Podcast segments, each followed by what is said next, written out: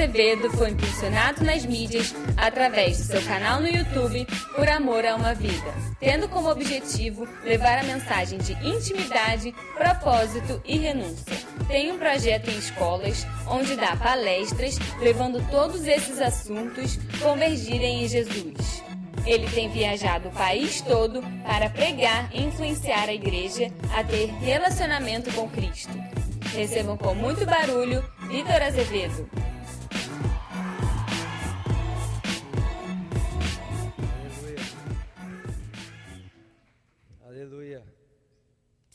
Aleluia, Jesus. Nós te amamos. Jesus, nós te amamos com todo o nosso coração. Nós te amamos com toda a nossa vida. Jesus, o Senhor é o que temos de mais importante. Jesus, ninguém é como o Senhor. O Senhor é o único digno, merecedor de toda a honra, de toda a glória, do nosso coração, do nosso amor. Muito obrigado, Jesus. Nós te amamos. Jesus, muito obrigado porque um dia nós andávamos na escuridão, nós estávamos perdidos em nossos pecados e nossos delitos. E o Senhor nos amou enquanto ainda éramos pecadores.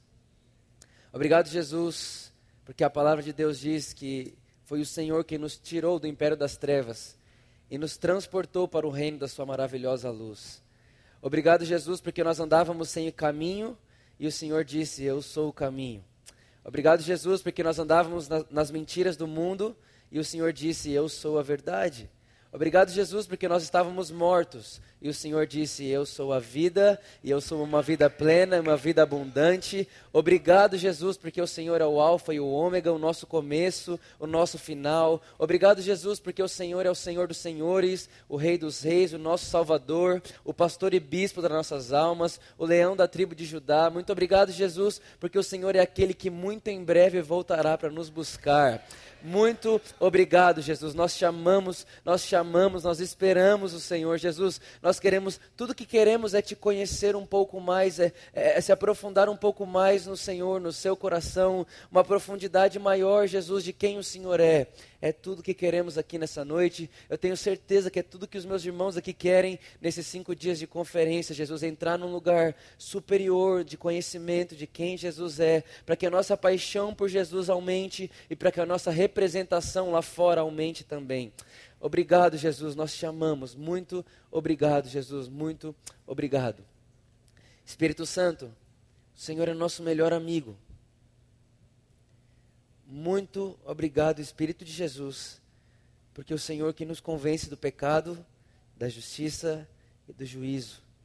Obrigado, Espírito Santo, porque é o Senhor que revela Jesus para nós. Ninguém que está aqui, nenhum de nós que estamos aqui, viu a cruz um dia, Espírito Santo. Mas nós temos a convicção de que a cruz é real, de que Jesus morreu de verdade, porque o Senhor testifica no nosso espírito de que Jesus nos ama, de que nós somos filhos de Deus. Obrigado, Espírito Santo, porque nós andávamos órfãos. E a Bíblia diz que o Senhor nos adotou. E por causa do Senhor, Espírito Santo, nós podemos dizer: Abba, Pai. Pai que é nosso. Obrigado, Espírito Santo, porque a Bíblia diz que o Senhor nos guia em toda a verdade. E sabemos que a palavra é a verdade e a palavra é Jesus. Então, Espírito Santo, nessa noite nos leve em Jesus, é tudo o que queremos. Nos leve em Jesus nessa noite, Espírito Santo. Nós queremos conhecer Jesus e sabemos que o Senhor é o único que pode nos ensinar sobre Jesus. Nós vamos abrir as Escrituras, a Bíblia, e a Bíblia mesmo diz que a letra mata, mas o Espírito vivifica. Então, o Espírito Santo coloque vida em toda a letra falada nesse lugar, para que todos que estão nesse lugar saiam daqui transformados pela Sua palavra. Em nome de Jesus. Pai, muito obrigado pelo seu amor. Pai, muito obrigado pela sua graça. Pai, muito obrigado porque nada e nem ninguém pode mudar o tanto que o Senhor nos ama. Muito obrigado, Pai. A nossa, a nosso fundamento, a nossa certeza, a nossa esperança está no seu amor. Muito obrigado, Pai, porque a palavra de Deus nos garante algo, e isso que ela nos garante é o que faz a nossa vida inteira ser incrível, e sabemos que o futuro é incrível por causa do que a Sua palavra nos garante. E o que a Sua palavra nos garante, Pai, é que nada, nem a morte, nem a vida, nem os anjos, nem principados, nem potestades, nem o passado, nem o presente, nem o futuro. Obrigado, Pai, porque a Sua palavra nos garante que nada nunca poderá nos separar do Seu amor que está em Cristo Jesus, o nosso Senhor. É nisso que nos apoiamos, Pai, é por isso que estamos aqui, porque o Seu amor permanece o mesmo, o Seu amor permanece da mesma forma como o Senhor nos nos amou ontem, o Senhor nos ama hoje e temos a convicção de que daqui um bilhão de anos o mesmo amor estará sobre nós, porque o Senhor não muda, Pai. Muito obrigado. Nossa confiança está no Senhor, os nossos olhos estão no Senhor, a nossa vida está no Senhor e esse momento, tudo aqui é para o Senhor. Obrigado, Pai. Muito obrigado, Jesus. Muito obrigado, Espírito Santo. Fique à vontade aqui. Nós queremos sair daqui mais apaixonados por Jesus. Em nome de Jesus. Amém. Amém? Boa noite. Estão felizes? Vocês estão empolgados o que vai acontecer aqui nesses cinco dias? É, eu estou muito feliz de estar aqui. Do fundo do meu coração, eu realmente acredito que Deus tem algo para fazer nesse lugar. Sabe, se você veio aqui por causa de Deus, eu também vim aqui por causa de Deus. Então, se você veio aqui por causa de Deus e eu também vim aqui por causa de Deus, nós não estamos simplesmente num salão, nós estamos num encontro com Deus. E isso é tão incrível, isso é tão inspirador, porque a Bíblia mostra para mim e para você que todas as pessoas que se encontravam com Jesus tinham o seu destino alterado. A sua vida era transformada, a sua casa era transformada, enfim. Então, a, eu tenho uma boa notícia para você, e a boa notícia é que a partir de hoje, a partir dessa noite, a sua vida não precisa mais ser a mesma. Só que isso só depende de você. Talvez a gente aprendeu, alguém nos ensinou, ou sei lá, a nossa cabeça pensa assim de que ah, é, para minha vida mudar eu dependo, eu preciso que Deus faça algo, eu preciso de uma intervenção de Deus, eu preciso que Deus faça isso, eu preciso que Deus faça aquilo, eu preciso que Deus intervenha nesse assunto, eu preciso que Deus intervenha nessa vida. Só que a boa notícia do Evangelho é que Jesus disse que está tudo terminado. A parte de Deus está feita. Tudo que Deus tinha para fazer, ele fez.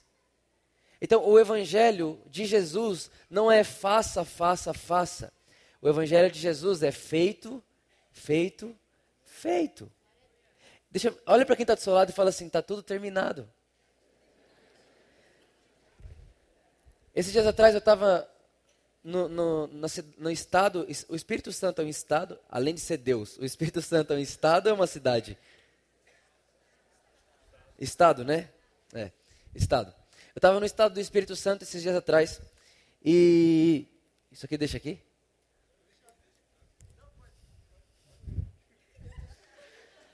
Tudo bem. É, eu estava no, no estado do Espírito Santo e eu ia ministrar numa conferência como essa, naquele dia à noite. E o pessoal foi muito generoso comigo, me deixaram no hotel bem em frente à praia. Então a varanda do hotel era maravilhosa. E eu disse, bom, é um bom lugar para mim passar meu tempo com Jesus hoje à tarde. Então eu fui passar um tempo com Jesus lá no, no, hotel e fiquei lá durante a tarde. Peguei meu fone, coloquei meu fone, comecei a ouvir as minhas músicas, abri a minha Bíblia e fiquei ali é, durante aquela tarde. E de repente eu li um texto que eu já li diversas vezes, mas nunca eu tinha parado para olhar para ele. Sabe quando parece que aquele dia Deus escolhe fazer aquele texto saltar diante dos seus olhos? Alguém aqui já experimentou isso? Você já leu aquilo mil vezes, mas de repente você lê mil e uma, e naquela mil e uma você fala, parece que eu nunca li esse texto. Foi mais ou menos isso que aconteceu aquele dia. Eu estava lendo Mateus, e Jesus chega nos discípulos e fala assim, olha gente, todo aquele que não recebe o reino como uma criança, não entra nele. Aquilo voou nos meus olhos.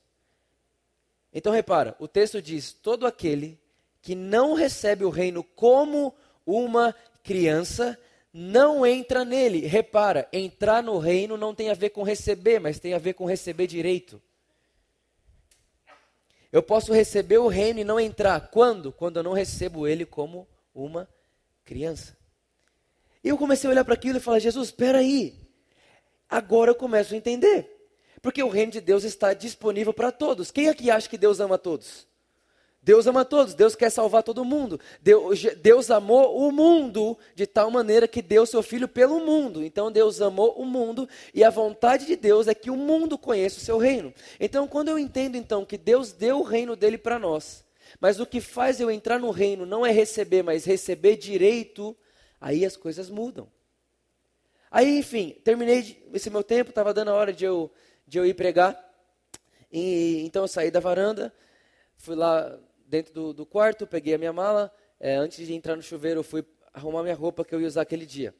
Então eu fui, peguei minha camisa e, gente, eu viajo todo final de semana. Todo final de semana eu estou em algum lugar, todo final de semana eu estou pregando em algum lugar, todo final de semana eu estou viajando de avião, todo final de semana eu tenho que fazer mala e desfazer mala. Então, isso já fa fazem praticamente dois anos, então eu já deveria saber fazer mala, desfazer mala perfeitamente. Pois é, isso é o que a ciência diz. A hora que eu vou pegar minha roupa, eu peguei minha camisa, fui procurar uma calça jeans, adivinha? Eu esqueci a calça jeans. Só que eu não só esqueci a calça jeans, os shorts que eu tava era aqueles shorts rosa de flor. Então assim, era impossível eu pregar com aqueles shorts. Eu nem conhecia o lugar que eu estava indo, não conhecia a igreja que eu estava indo. Eu falei, meu Deus, o que eu faço agora? E já tava, faltava uma meia hora para o cara me buscar. Eu tive que ligar para ele e falar assim, pastor, a culpa é minha. Responsabilidade é minha. Fui eu que errei. Fui eu que falhei. Esqueci a calça jeans. Só que sabe quando você fala pro Carol, esqueci a calça jeans, esperando que ele fale para você, eu te empresto uma? Falhou, não deu certo. Ele disse para mim, ah, então tá bom, então ao invés de passar tal hora, eu vou passar 20 minutos antes, a gente passa na, no, no, shopping e compra uma calça para você. Eu digo, beleza. Então ele passou mais cedo, eu com meu shortinho rosa, Fui lá no shopping comprar então uma calça jeans. Quando eu cheguei, quando a gente chegou no shopping, no primeiro piso, eu vi assim, ó, Riachuelo. Falei, vamos ali, claro. Ele falou, não, cara, tem uma loja legal para você comprar. Eu falei, não, cara, você não entendeu. Eu esqueci minha calça. Não é que eu estou precisando de calça.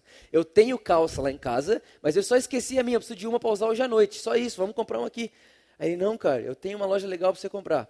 E, gente, eu tenho uma, um, um, uma, uma, uma crença pessoal minha, de que é mais ou menos assim, ó, você entrou no shopping, subiu um andar, o primeiro andar é mais caro que o térreo. Se você for para o segundo andar, foge, fica mais caro. Você pode ver, a, vai subindo, vai aumentando o preço. Isso está na minha cabeça, não sei se é verdade, se é mentira, mas isso está na minha cabeça. Ele falou para mim, não, é no segundo andar. E a gente subiu para o primeiro. Ele falou assim, não, não é nesse andar. A gente subiu então para o primeiro andar. Deve ser aqui. Não, Vitor, é no próximo. Eu oh, subimos de novo. Chegamos no, no terceiro andar e disse, é aqui a loja. A gente estava andando assim, aí sabe quando você olha aquele tanto de loja, aí você olha para uma loja, aquela uma loja olha para você e fala assim, eu sou a única loja desse shopping que você não pode entrar.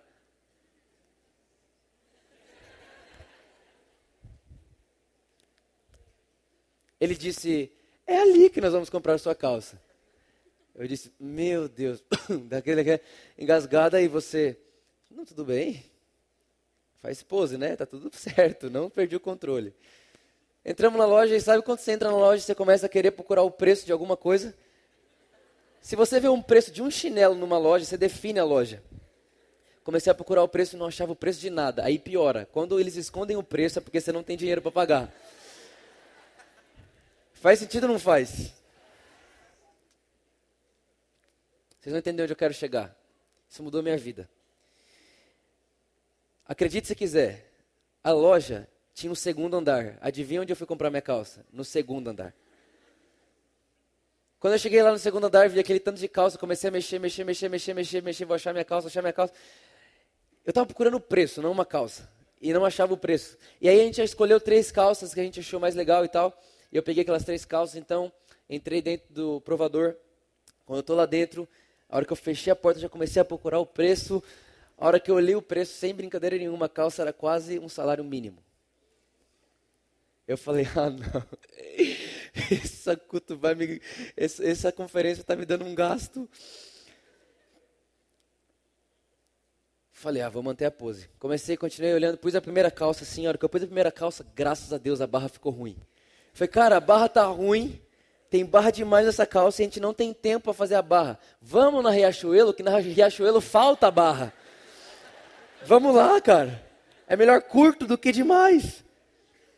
Não, experimenta outra. Tá bom, experimentei a outra, ficou ruim também. Eu falei, cara, não ficou boa. Olha aqui, ó, tá ruim. Ele falou, ah, então experimenta a última, Laura. Que eu coloquei a última, gente. Parecia que tinha feito só pra mim. Eu olhei pro vendedor e falei, essa calça deveria se chamar Vitor Azevedo. E não tinha o que eu falar, vou falar o quê? não tinha o que falar. Ficou perfeita. Eu disse, bom, fazer o quê? Vamos levar essa. Peguei a calça, vou levar. Aqui fora, essa alegria. Por dentro, meu Deus, meu Deus, meu Deus, meu Deus, meu Deus, meu Deus. Na hora que eu falei, ah, vou levar essa, o cara pegou a calça da minha mão, o pastor da igreja, disse: Não, cara, quem vai levar sou eu. Eu tomei de novo da mão dele. E disse: Vai levar nada. Eu vou levar essa calça. Ele, cara, eu vou dar essa calça para você. Eu falei: Não, vai não. Por que não? Porque eu errei. Eu esqueci a minha calça. Já era para eu ter aprendido a fazer mala. Não é possível. Eu viajo há dois anos e não aprendo a fazer mala. Eu não mereço essa calça. Não tenho por que você dar essa calça. Eu sou errado da história. Aí ele olhou para mim e falou: Hum, pregador da graça. Naquele mesmo momento que ele disse, pregador da graça, o Espírito Santo disse para mim, Vitor, é isso que as pessoas fazem com o meu reino. Quando eu dou para elas, ela fala, eu não mereço, eu errei demais, eu não posso, isso não é para mim, qual é o preço? E na hora o Espírito Santo disse para mim, Vitor, qual que é a sua diferença da criança? Eu disse, a diferença é que a criança não iria, não iria nem querer saber o preço. E ele disse, então como uma criança receberia essa calça? Na hora eu olhei para a calça, peguei a calça da mão dele e falei assim, escuta aqui. O favor é seu de dar essa calça para mim. Porque a terra boa aqui sou eu. Você está plantando em terra boa. Me agradeça, porque eu sou demais. Ele falou, vai, o que aconteceu? Deus falou comigo, cara. Entenda uma coisa. Eu quero dar uma alternativa, uma alternativa hoje para a sua inconstância. E a alternativa para a sua inconstância é você querer parar de pagar algo que não tem preço. O amor de Deus não tem preço. A Bíblia diz em 1 João que eu amo a Deus porque primeiro ele me amou. Repara que eu não amo a Deus porque eu quero, eu amo a Deus porque sou amado. Quando você tenta basear a sua vida no seu amor por Deus, você vive inconstante. Porque um dia você está bem, outro dia você está mal. Um dia você está amando mais, outro dia você está amando menos. Talvez você está aqui hoje e você já amou Deus mais um dia do que hoje. E quando você está baseado no seu amor por Deus, você se decepciona com você. E aí você fala assim: ah, não é para mim mesmo. O dia da conferência eu amo Deus, uma semana depois já não amo Deus, depois eu amo Deus de novo. Cara, está errado. Você está fundamentando sua vida no seu amor por Deus. Deus está te convidando a fundamentar sua vida no amor de Deus por você, porque o seu amor por Deus pode mudar, mas o amor de Deus por você nunca vai passar e nem mudar. Não, eu, eu não quero saber o tanto que você ama Deus. Eu quero saber o tanto que você sabe que Deus te ama. Porque se você se, se eu sei o tanto que você sabe que Deus te ama, então eu sei o tanto que você ama Deus. Porque você só ama Deus proporcional ao tanto que você sabe que é amado por Deus. Tem alguém aí?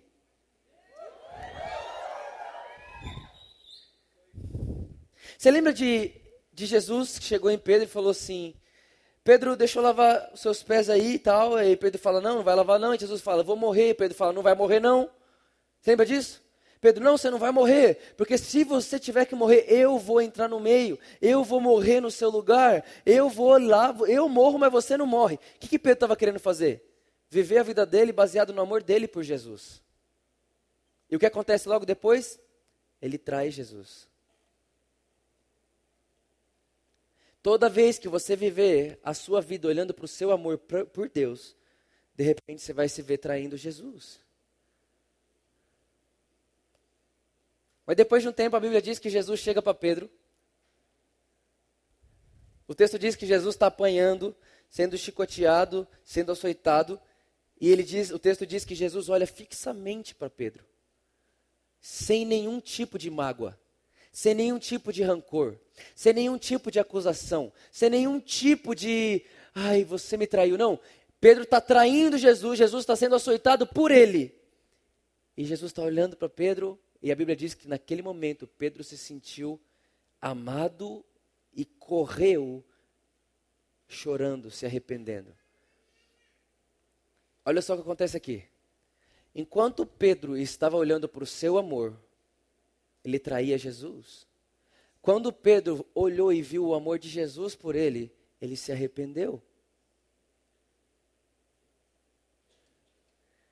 A inconstância está na falta de entendimento do amor de Deus por mim.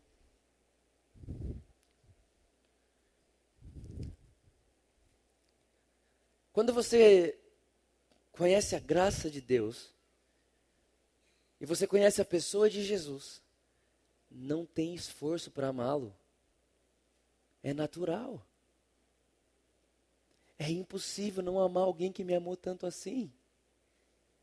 Esses dias atrás eu estava. Esses dias atrás fazem três anos. No mínimo. Eu estava na, na empresa de engenharia que eu trabalhava.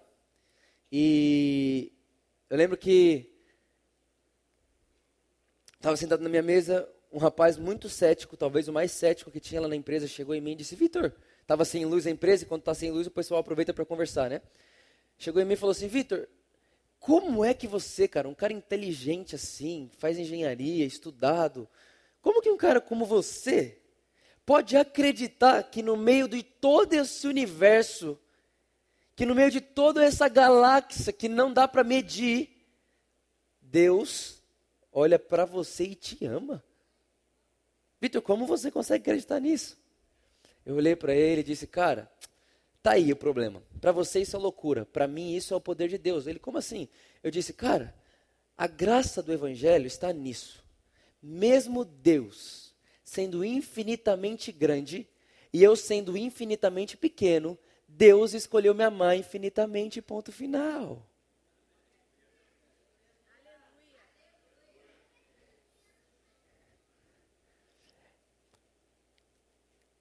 Posso te falar uma coisa? Deus me ama mais do que Ele ama todas as coisas. Vitor, isso não é arrogância? Não, isso é identidade. Seria arrogância se eu tivesse feito isso. Não fui eu que fiz, foi Ele que fez, eu só recebo de graça.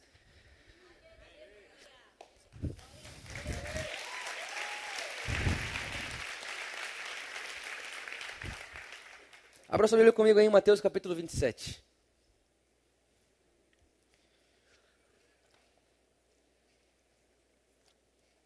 Mateus, no capítulo 27. Estão felizes ainda? Ei, eu vou te dizer uma coisa, vou te trazer uma boa nova aqui. E essa boa notícia que eu vou te trazer pode fazer você ser feliz para sempre. Alguém olha e fala, mas Vitor, como ser feliz sempre. Eu digo, entendendo que eu sou salvo sempre. Porque a minha alegria não está no que eu tenho, nem no que eu vejo. A Bíblia diz que eu tenho a alegria da salvação. Eu não deixo de ser salvo, por isso não deixo de estar feliz. Eu era morto, eu estava condenado, eu estava perdido, eu estava caído, e hoje sou santo, purificado, regenerado, liberto, perdoado, porque Deus me ama. Como eu vou ficar triste quando eu ver que eu tenho só uma conta para pagar e não tenho dinheiro? Ah, vai dormir, cara. Eu estou feliz, Deus me ama. A minha conta mais cara, que era o meu pecado, foi pago e não fui eu que paguei. Não fui eu que paguei.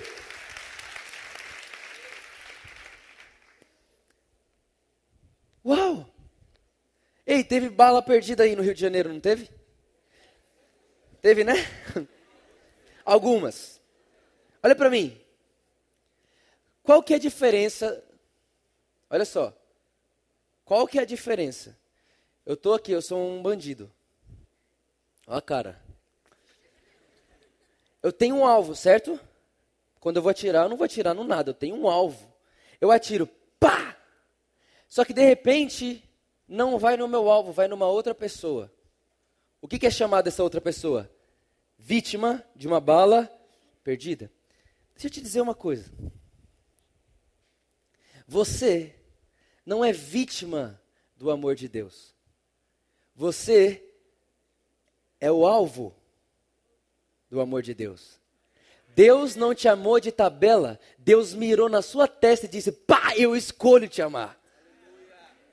É isso que ele fez. E se eu sou alvo do amor de Deus, eu não vou viver como se fosse diferente. Aonde eu for, a Bíblia não diz que o juízo de Deus me seguirá todos os dias. A Bíblia não diz que a justiça de Deus me seguirá todos os dias, mas Salmo 23 diz: "Certamente a bondade e a fidelidade do Senhor me seguirão". Eu nem vou atrás delas, é elas que vêm atrás de mim, e Deus quis assim. Você consegue perceber que não fui eu que quis? Foi Deus que quis. Eu só tenho uma coisa que foi eu que quis. Só tem uma coisa que fui eu que decidi. Que é Salmo 27, versículo 4. Uma coisa peço ao Senhor e a buscarei. Que eu possa morar na sua presença todos os dias na minha vida e contemplar a sua bondade. Essa é a minha única escolha. É isso que eu estou buscando. O resto vem tudo atrás de mim. Eu falo, gente, gente, gente, é tanta coisa. Tudo bem, deixa vir. Sou alvo do favor de Deus. Tem como não amar? Tem como não amar? Tem como não se apaixonar? Tem, se você não crê. Gente, só não ama a Deus quem não crê o que Deus fez. Quem crê no que Deus fez ama a Deus, não tem como. É imp... não, tem, não dá. Não tem como.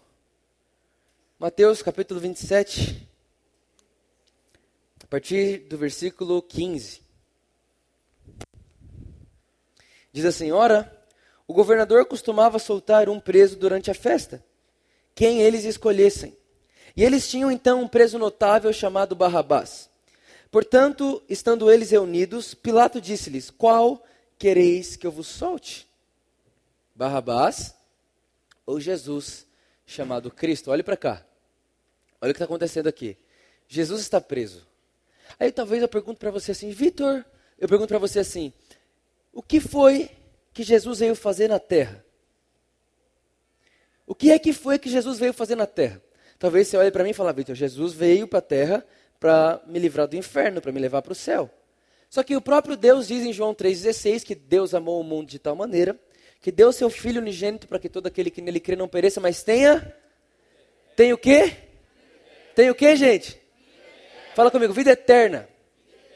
O que é vida eterna? Vida eterna não é ir morar no céu. Vida eterna não é esperar morrer para ir viver a eternidade. O próprio Jesus responde vida eterna em João 17,3. Ele diz: Pai, que eles conheçam a Ti, o único Deus verdadeiro. Essa é a vida eterna. Então, vida eterna não é morrer e ir para o céu. Vida eterna é conhecer a Deus. Então, eu não me torno eu não me torno eterno quando eu morro. Eu me torno eterno quando eu nasço de novo. Por isso eu posso dizer hoje: eu nasci de novo, eu nunca vou morrer. Quem que já viu é, alguém ressuscitar morto? Eu também não vi. Mas por que, a gente não, por que será que Jesus disse que a gente ia ressuscitar morto e a gente não ressuscita? Sabe por que a gente não ressuscita morto? Porque como é que a gente vai ter autoridade sobre algo que a gente tem medo? Se a gente tem medo de morrer, como eu vou dizer morte saia? Mas quem tem medo de morrer? Só quem acha que pode morrer. Mas quem entendeu que nasceu de novo e agora por isso eu nunca vou morrer, eu creio que vai se levantar uma geração, que vai se levantar um povo, que vai se levantar é, pessoas que vão dizer assim: morte, onde está a sua vitória mesmo que eu não sei? Ô doença, aonde está a sua vitória mesmo que eu não sei? corrupção. Aonde está a sua vitória que eu não sei? Vou te dizer uma coisa: a Bíblia diz que Deus deu a terra para o homem, para a sua igreja. E se a terra está do jeito que está, não é por causa de corruptos, é por causa da falta da igreja.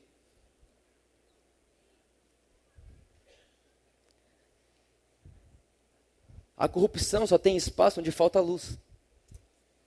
Porque a luz não subsiste, as, as trevas não subsistem à luz. Você nunca vai ver uma briga, uma guerra entre luz e trevas. Por quê? Porque para a treva ir embora, basta acender a luz. Então, se o Brasil está meio escuro, não é porque tem escuridão, é porque falta luz. E eu não sei se você lembra, mas Jesus diz: vocês são a luz do mundo, mas não pega uma luz e põe essa luz embaixo da mesa. Repara, a igreja que é a luz se escondeu.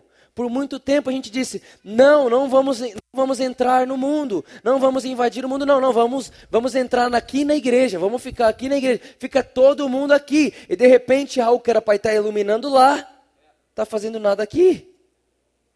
Então eu vou te dizer uma coisa, olha só. Talvez você está aqui hoje e você fala assim: ai, eu estou amando tanto Deus, eu queria largar tudo, eu queria ficar só com Jesus, eu queria ser só missionário, porque eu quero trabalhar com coisas espirituais. Deixa eu te falar uma coisa.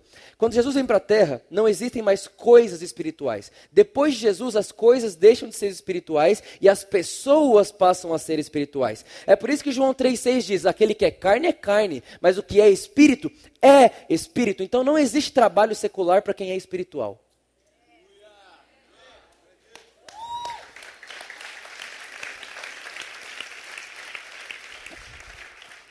Se você é espiritual, a sua faculdade é espiritual. Se você é espiritual, a engenharia é espiritual, a medicina é espiritual, a empresa é espiritual, tudo é espiritual, porque a Bíblia diz que para os espirituais todas as coisas são espirituais. Agora me escuta aqui, a Bíblia diz assim, olha, tudo que façais, façais como para Deus e não para os homens. Repara só.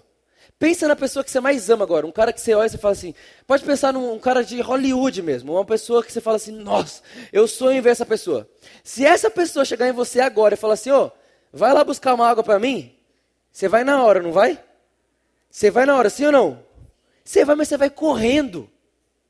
Você vai desesperado, você fala, eu vou buscar uma água para a pessoa que eu, que eu amo, que eu admiro e tal. Você vai na hora. Agora chega a sua irmã e fala assim: ô, busca água para mim lá que eu estou com sede. Você vai falar: ah, vai você. Então repara que não é o que eu faço, mas é para quem eu estou fazendo. Se você sabe para quem você faz, limpar chão é a mesma coisa que pregar no altar.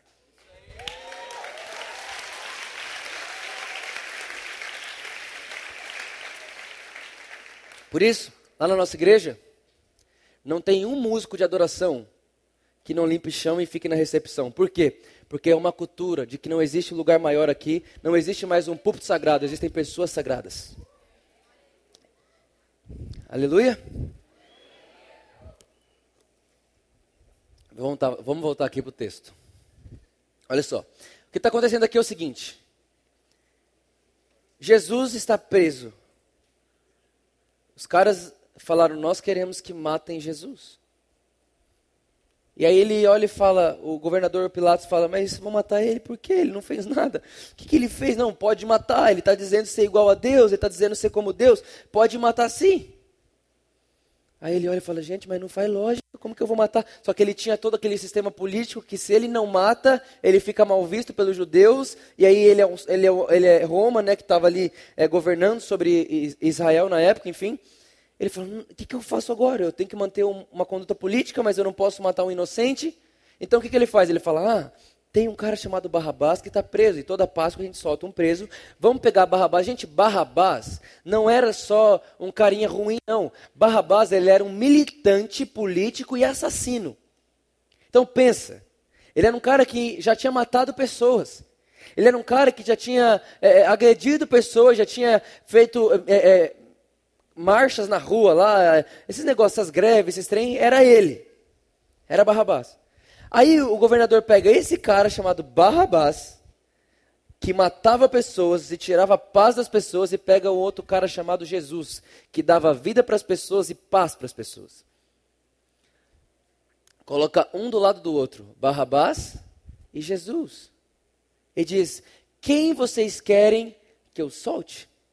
Mas o que me deixa mais impressionado nesse texto é que, como alguém tem coragem de colocar como no mesmo lugar alguém que tira a vida e alguém que traz a vida. Como que alguém tem coragem de comparar alguém que mata pessoas com alguém que ressuscita pessoas? Como que pode isso acontecer? Seria injusto só o começo. Só que aí o que, que o povo faz? Solte e talvez eu pergunte para você, gente, quem foi que soltou Barrabás? Quem foi que soltou Barrabás? O povo? Não. Porque Jesus disse que a morte não pode ir até ele, é ele que vai até ela. Sabe quem foi que soltou Barrabás? O grande amor do Pai. O amor de Deus soltou Barrabás. O amor de Deus disse: Jesus fique preso. A Bíblia diz que agradou a Deus moê-lo. Sabe o que, é isso? Agradou a Deus moer Jesus? Por causa de quê?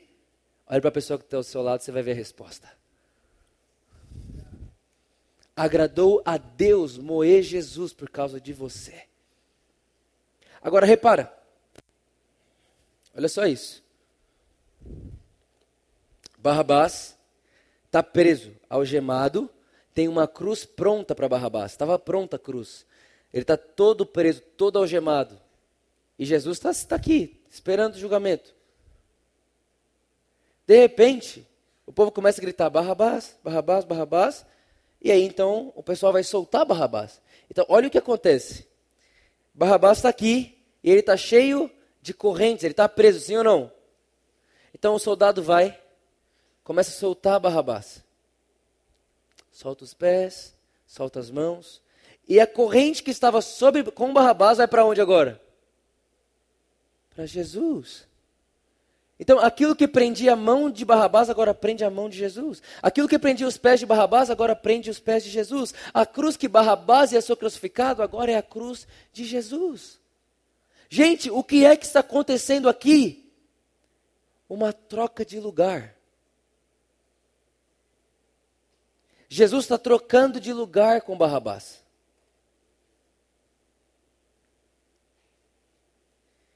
Começam a prender as pernas de Jesus, as mãos de Jesus, e Barrabás está solto. E de repente, Jesus que chegou livre, está preso. E Barrabás que estava preso, sai livre. O que Jesus está dizendo? Se para você estiver livre, eu estiver que está preso, tudo bem para mim.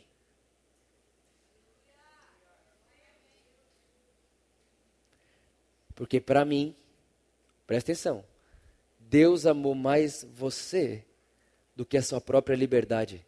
Porque Deus se fez carne e se prendeu para te ver livre. Deus ama você. Jesus veio trocar de lugar com você. Jesus ele pegou o seu lugar mas não faz sentido ele pegar o seu lugar para não dar o dele para você. Agora, repara só.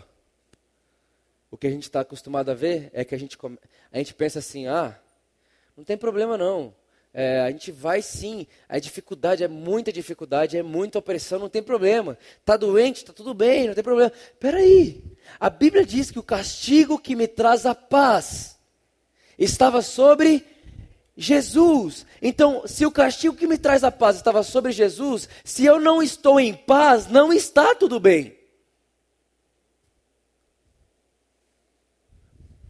Por quê? Porque que sentido tem Jesus trocar de lugar comigo, sofrer a minha morte, morrer a minha morte, viver a minha vida e me dar dele, se for para mim viver de novo aquilo que eu viveria se ele não tivesse morrido na cruz?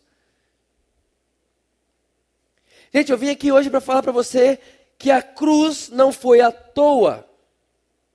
Antes da cruz, a Bíblia diz que nós éramos menor do que os anjos. Depois da cruz, a Bíblia diz que os anjos são nossos servos. A cruz mudou a nossa vida para sempre. A ressurreição de Jesus, quando ele ressuscita, ele fala: Olha só, agora eu ressuscitei, agora vocês podem ter o Espírito Santo. Receba o Espírito Santo e agora vocês podem ser um comigo. Aonde eu estou, vocês estarão. E a Bíblia diz em Efésios capítulo 2 que eu e você estamos assentados em Cristo Jesus nas regiões espirituais. Então, deixa eu te falar uma coisa. A sua posição é em Cristo Jesus. A sua posição em Deus é em Cristo Jesus, assentado nas regiões espirituais.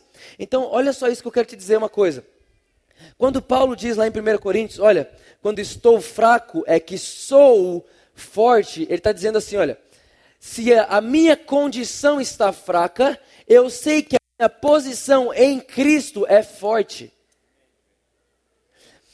Você pode estar doente, mas você é curado. Você pode estar fraco, mas você é forte. Você pode estar, mas o que você está não define quem você é, porque o que define quem você é é a cruz de Jesus e a sua ressurreição. E ele dizendo para mim e para você: aonde eu estiver, vocês estarão, e aonde vocês estiverem, eu estarei também.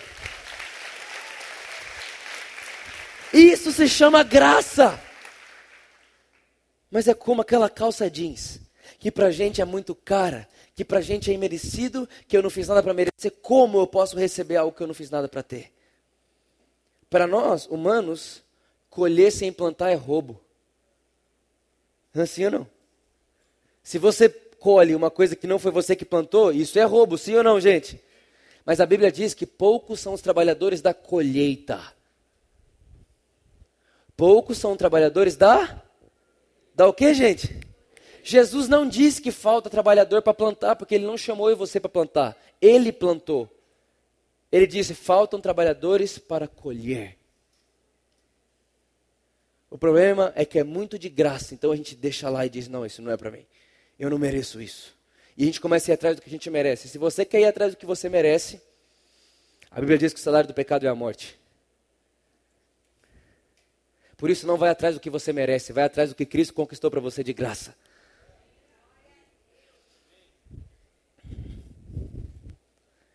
Você quer saber? Olha só, eu vou te dar uma, um conselho aqui de irmão, tá bom? Se você quer saber que o lugar que você está hoje é o lugar que Deus tem para você, se atente a três coisas. Primeiro, que é ilógico.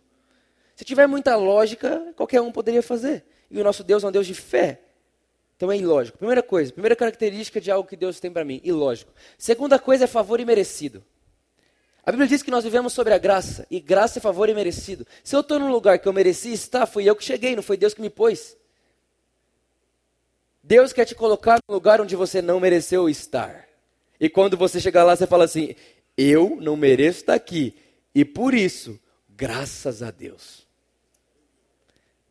Agora, a gente é meio estranho. A gente se esforça, esforça, esforça, a gente chega num lugar que a gente se esforçou para estar e chega lá e fala: Foi Deus que me pôs. Não foi. Você foi lá, graças a Deus, dá graça em tudo, lógico. Mas eu quero te dizer uma coisa além disso. Você pode estar num lugar onde você não merece, que é o lugar do impossível. Quando? Quando o impossível acontece? Quando você está atrás do possível. Você faz o possível, Deus te coloca no impossível. Isso é bíblico o tempo inteiro.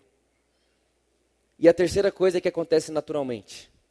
Se você quer saber se o lugar que você está é o que Deus tem para você é primeiro, imerecido, segundo, ilógico e terceiro, natural. Se tiver essas três características, isso é o DNA de Deus. Deus tem essa cara, Deus tem essa característica. As coisas de Deus fluem assim. Vocês estão comigo aí? Sim? É...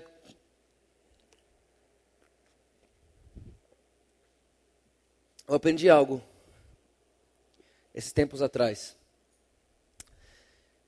que mexeu com a minha vida e eu, te, eu penso nisso praticamente todos os dias. Se você parar para pensar agora, por exemplo, naquele lutador de UFC chamado Anderson Silva, quem conhece? Quem conhece? O Anderson Silva, ok. Esse lutador de UFC, não sei se você lembra, mas teve uma época da vida dele que ele não perdia uma luta, sim ou não? Não perdia uma luta. Toda luta que ele subia, ele ganhava. Toda luta que ele subia, ele ganhava. Então ele subia no ringue, ganhava a luta. Mas você concorda comigo que quando ele estava lá em cima daquela luta, ele apanhava e batia? Apanhava e batia. Ele apanhava e batia. Só que no final da luta ele ganhava. Aí você lembra que aquele, aquele juiz chegava nele, pegava a mão dele, levantava lá para cima e falava: Esse aqui, senhoras e senhores, é o vencedor. Sim ou não? Então, o que Anderson Silva era no final da luta? Vencedor. Vencedor. Fala para quem está do seu lado assim: ele era vencedor. Agora, a Bíblia não diz que você é vencedor. A Bíblia diz que você é mais do que vencedor. Eu te pergunto, o que é ser mais do que vencedor? Pô, tá bom demais ser vencedor, sim ou não? Sim. Agora, a Bíblia diz que nós somos mais do que vencedores. Lembra quando Anderson Silva subia no ringue, apanhava, batia, apanhava, batia, e quando ele vencia, concorda comigo que milhões e milhões e milhões caía na conta dele, sim ou não? Era muito dinheiro, sim ou não? Sim. Ele era o vencedor. Agora, sabe quem era mais que vencedor na história toda? A esposa dele. Ela não subiu no ringue, não tomou porrada, não passou nervoso, não teve adrenalina antes da luta, não teve que fazer a dieta para lutar, mas depois que ele ganhou, ela fala: Vamos no shopping. Vamos morar em Miami, em Los Angeles. Não sei se você entendeu o que eu quero dizer, mas não teve uma coroa de espinhos na sua cabeça. Não chicotearam as suas costas. Não deram tapa no seu rosto. Não cuspiram em você. Não pregaram você numa cruz. Jesus venceu e fez de mim e de você mais do que vencedores.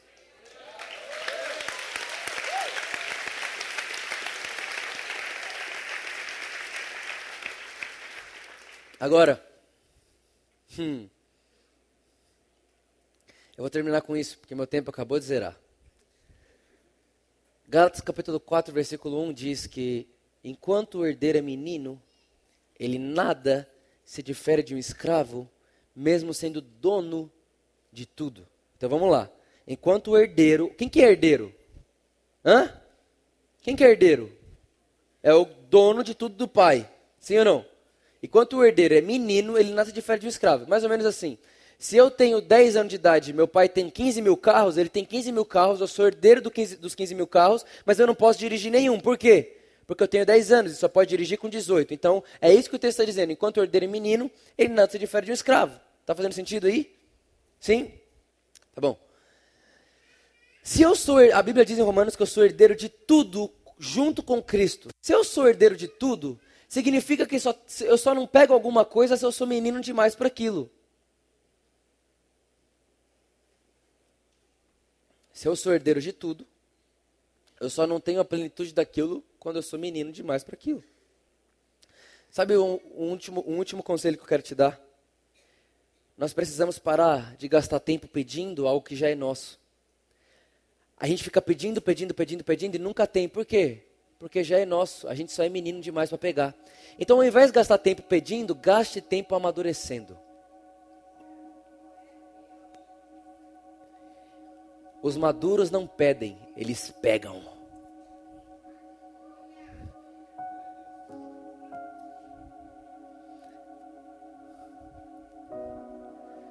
Sabe por que, que maduro não pede? Porque ninguém pede o que é seu.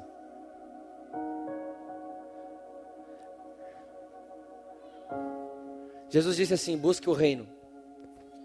Mas o mesmo Jesus disse que eu tenho que buscar o reino, ele disse: mas fique calmo, porque o reino foi dado para você. Então, pera, como que eu vou buscar algo que já foi me dado? Não fica meio contraditório? Se eu tenho que buscar e já foi me dado, eu não entendi. Eu quero te explicar isso. Para a gente orar. Pensa aqui é minha casa, tá vendo? Isso aqui é a minha casa. É a minha casa. Ali no final daquele, desse palco está a casa do meu pai, uma casa um milhão de vezes maior que a minha, uma casa incrível, uma casa que todo mundo olha. Ah! Estão comigo? Essa é a minha casa. Você concorda comigo que mesmo eu estando aqui, eu sou dono daquela casa por herança? Escute isso, escute isso, guarde no seu coração. Eu estou aqui. Aquela casa é minha, porque meu pai é o dono dela. Meu pai morre e deixa a casa para mim, sim ou não? Você tem duas opções. Olha só, você vai se. Você hoje é uma dessas duas pessoas que eu vou falar agora. Ou você sai dessa casa e fala: Meu pai morreu, aquela casa é minha, eu vou ir atrás dos, meu, dos meus direitos para conquistar essa casa. E você sai buscando a casa e vai na imobiliária Sai da imobiliária e depois vai lá no fórum começa. Gente, aquela casa é minha. Mas aquela casa é minha. Eu sou filho, aquela casa é minha. Aquela casa é minha começa a brigar no fórum na imobiliária, mas a chave não está aqui. Não tem nada aqui, eu não sei o que você está falando. O que, você está falando? Eu, eu não sei. E você fica desesperado, você fala, meu pai disse que é minha, mas eu não posso entrar. Ah, eu acho que ele não era tão bom assim, ele não deixou essa casa para mim, deve ter deixado para outra pessoa. Ou você é essa pessoa nesse exato momento, ou você é essa pessoa assim, ó. Estou aqui na minha casa. Vitor, seu pai deixou a casa para você. Deixou? Uhum. Então eu vou ir lá buscar. Chega na porta, abre a caixa de correio e pega a chave, porque você conhece seu pai e sabe que ele teria deixado a chave lá. abre a porta de casa, entra, fecha a porta e então usufrui. Qual que é a diferença dessas duas pessoas? Uma busca querendo conquistar. Eu não busco querendo conquistar. Eu busco porque eu já sei que é meu.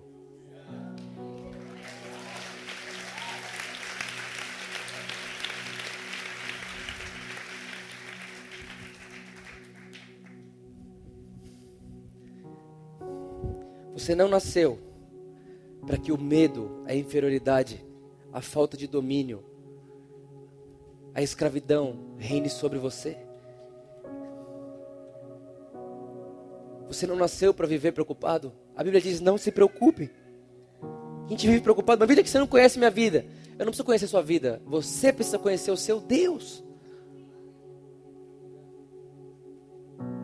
O salmista Davi diz em Salmo 27, no último versículo: Eu teria desmaiado, eu teria ficado desesperado se eu não vivesse para ver a bondade do Senhor na terra dos viventes.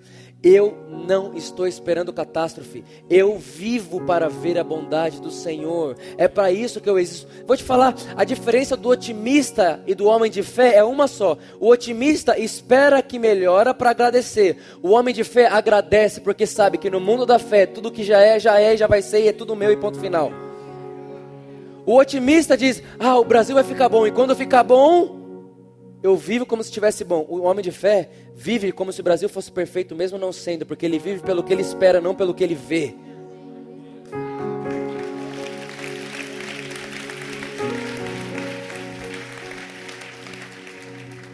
Se você precisa ver para agradecer, que diferença tem a gente do descrente?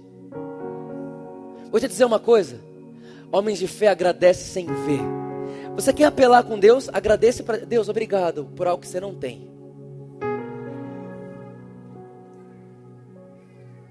Fala, Deus, muito obrigado, porque eu já sou curado. Mas olha o exame. Eu não estou vendo aqui, eu estou vendo aqui. Os meus olhos do coração estão abertos aqui, eu vejo em fé.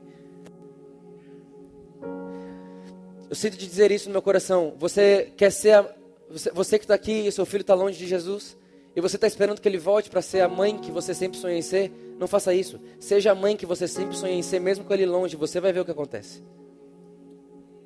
Quem anda em fé anda na frente. Eu não tenho que ver para viver, eu vivo depois vejo. E quando vejo não é novidade, é só fé.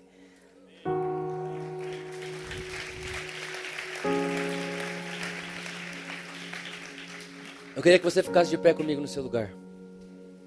Pode ser o Reckless Love lá?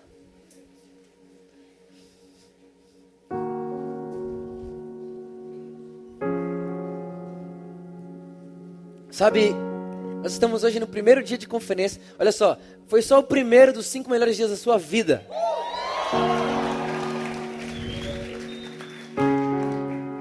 E eu vou te dizer uma coisa.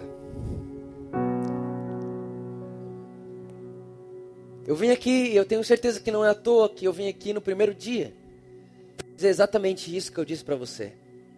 Porque a partir de agora, tudo que você vai ouvir daqui para frente, seja sempre ciente do amor de Deus por você. Porque vai ter coisas às vezes que você vai ouvir alguém falar que você vai falar assim: eu não sou capaz, eu não consigo, mas não importa. Deus me ama. Esses dias atrás o Espírito Santo estava dentro do banheiro, gente, dentro do banheiro mesmo, no banheiro da minha casa. E o Espírito Santo falou para mim, Vitor, qual que é a única certeza que você tem? Eu digo, nenhuma. Ele disse, não, você não tem nenhuma certeza? Eu digo, não. Ele falou, Vitor, qual que é a certeza que você tem daqui um bilhão de anos? Eu falei, nenhuma. Ele disse, mas eu tenho um para você. E a certeza que eu tenho para você é que daqui um bilhão de anos eu vou te amar da mesma forma que eu te amo agora.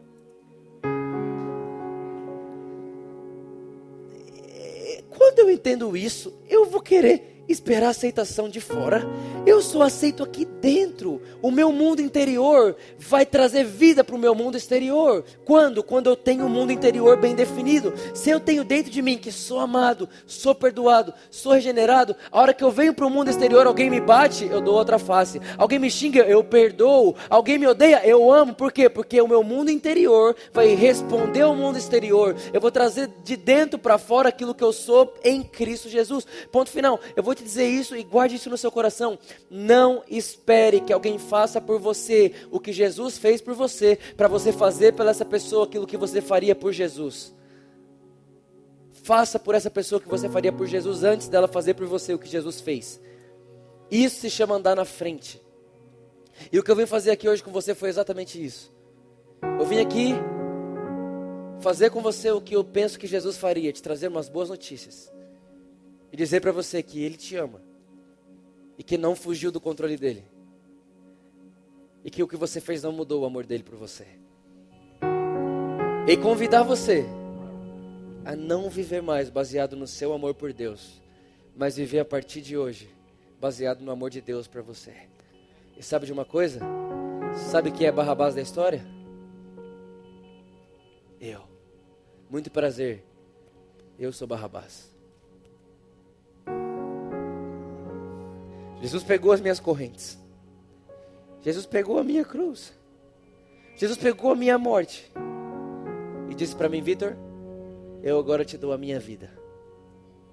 Eu não vim para que matar e nem roubar, nem destruir, mas eu vim para que tenham vida. E a tenham uma vida abundante. Feche seus olhos. Jesus, muito obrigado. Obrigado porque a sua palavra é viva eficaz, ela penetra o nosso coração, ela, ela é forte, ela é poderosa, ela é, é, é esplêndida, ela é viva e, e ela traz vida para dentro de nós.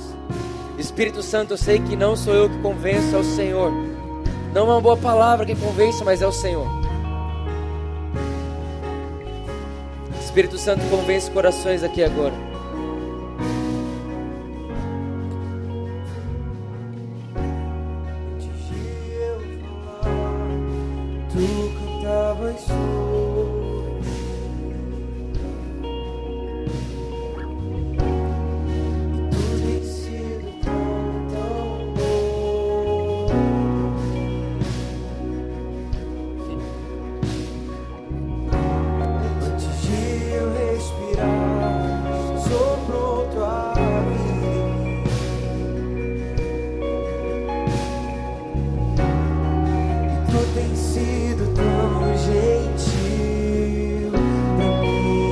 Yeah.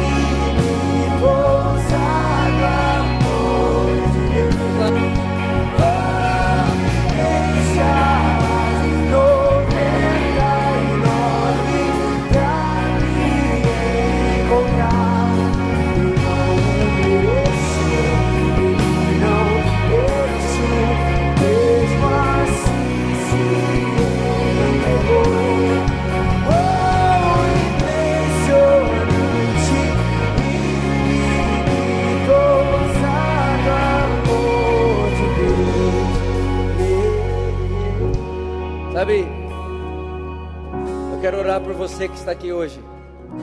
Você olha para mim e fala, Vitor, eu quero me entregar para Jesus, mas para o amor de Jesus por mim. Sabe, talvez você está aqui hoje e você tem lutado com o seu amor por Deus. Hoje é um dia de parar com isso, para você se deliciar no amor de Deus por você.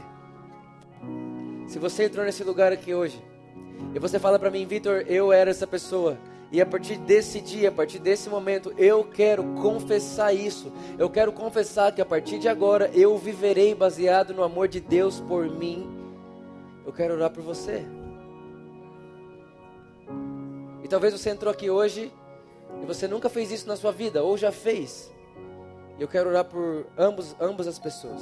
Se você já orou isso alguma vez, se você já fez isso alguma vez, ou se você nunca fez isso, você quer hoje, deseja entregar sua vida para Jesus, nós queremos orar por você, te dar um abraço e celebrar a sua vida aqui hoje. Então, se você é uma dessas pessoas que já fez algum dia, que já entregou a vida para Jesus, mas diz, Vitor, eu estou baseado no meu amor e a partir de hoje eu quero mudar, eu quero inverter. Eu quero me basear no amor de Deus por mim.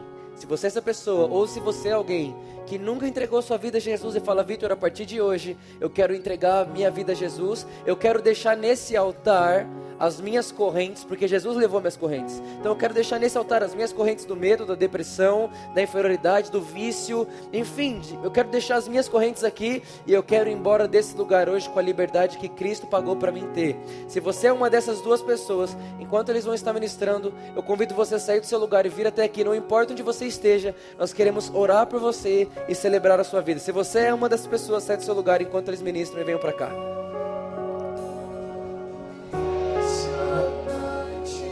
Infinito.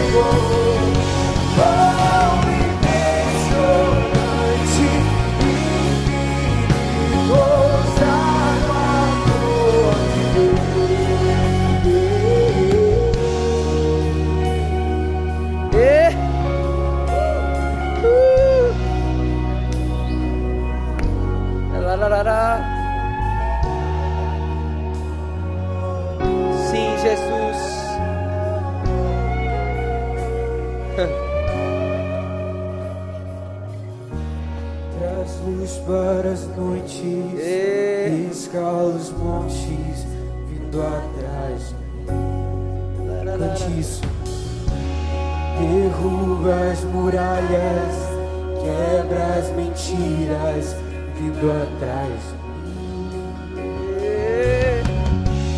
Traz luz para as noites.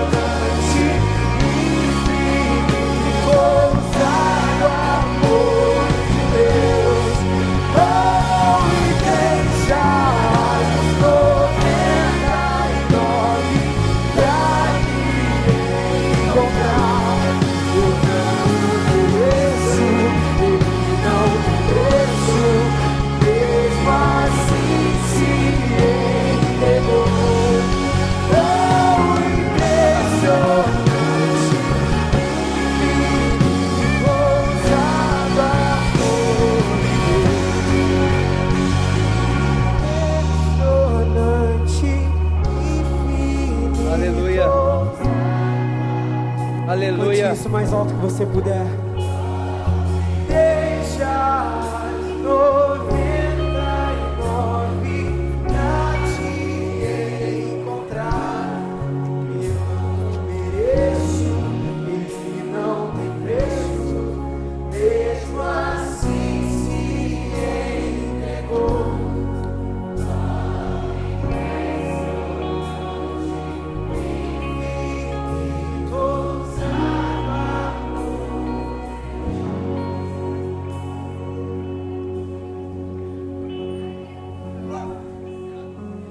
Vamos repetir algo juntos, todos nós juntos.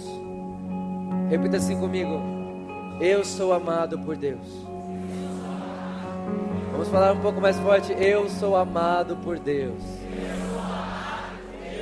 Deus me ama. Deus me quer. Deus deseja estar comigo. Eu sou amado. Diga assim: Eu sou o alvo do amor de Deus. E nada muda isso. Deus escolheu me amar. E nessa noite, eu escolho, eu escolho, eu decido viver para ser amado por Deus. Em nome de Jesus.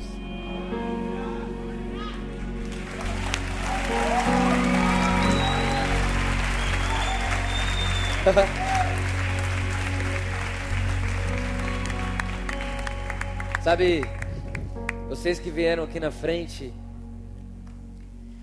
é, guarde no seu coração sempre essa noite, como a noite que você escolheu não dar mais voz à mentira, ao medo, como a noite que você escolheu não dar mais voz ao sentimento de rejeição, o sentimento de ah, não sou tão amado assim, ou ah, para mim nunca dá certo. A partir de hoje, não fale o que você vê, fale o que você acredita. A partir de hoje, você decide olhar para você e dizer: Eu sou amado, eu sou um sucesso. Eu sou um sucesso porque Deus me ama. Mas, Vitor, olha a minha volta, eu não vejo isso. Eu não vivo pelo que vejo, eu vivo pelo que eu creio. Você é um sucesso, cara.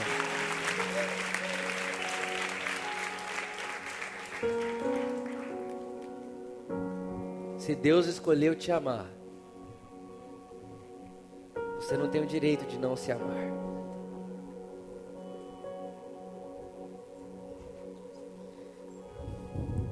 Espírito de Jesus, que o amor de Deus, que é derramado em nossos corações pelo Senhor, venha sobremaneira sobre cada uma dessas pessoas que estão aqui na frente agora.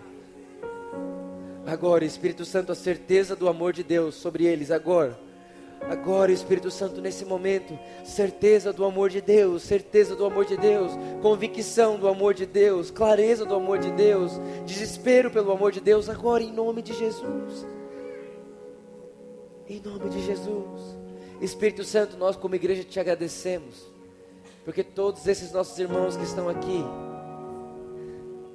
a partir desse dia, viverão os melhores dias da sua vida nós te agradecemos, Jesus, porque nós conseguimos ver esses nossos irmãos andando e, e, e, dizendo a montanha saiam da frente pela fé. Eu consigo, nós conseguimos como igreja ver esses nossos irmãos andando e entendendo o amor de Deus. Obrigado, Jesus, porque nós sabemos que a partir desse dia eles sairão daqui para viver amizade com o Espírito Santo, convicção do amor do Pai e a certeza da graça de Jesus. Obrigado, Jesus, muito obrigado, porque ninguém que está nessa sala merecia. Então, todos que estamos aqui estamos debaixo de um favor imerecido. E nós te agradecemos por isso, Jesus. Nós te louvamos por isso e nós prometemos sempre, de hoje eternamente, pelos séculos dos séculos, toda honra, toda glória, toda adoração, toda a nossa vida todo o nosso amor, a nossa paixão, a nossa afeição, o nosso desespero, a nossa busca, o nosso anseio. Nós prometemos, Jesus, que tudo que temos e somos, sempre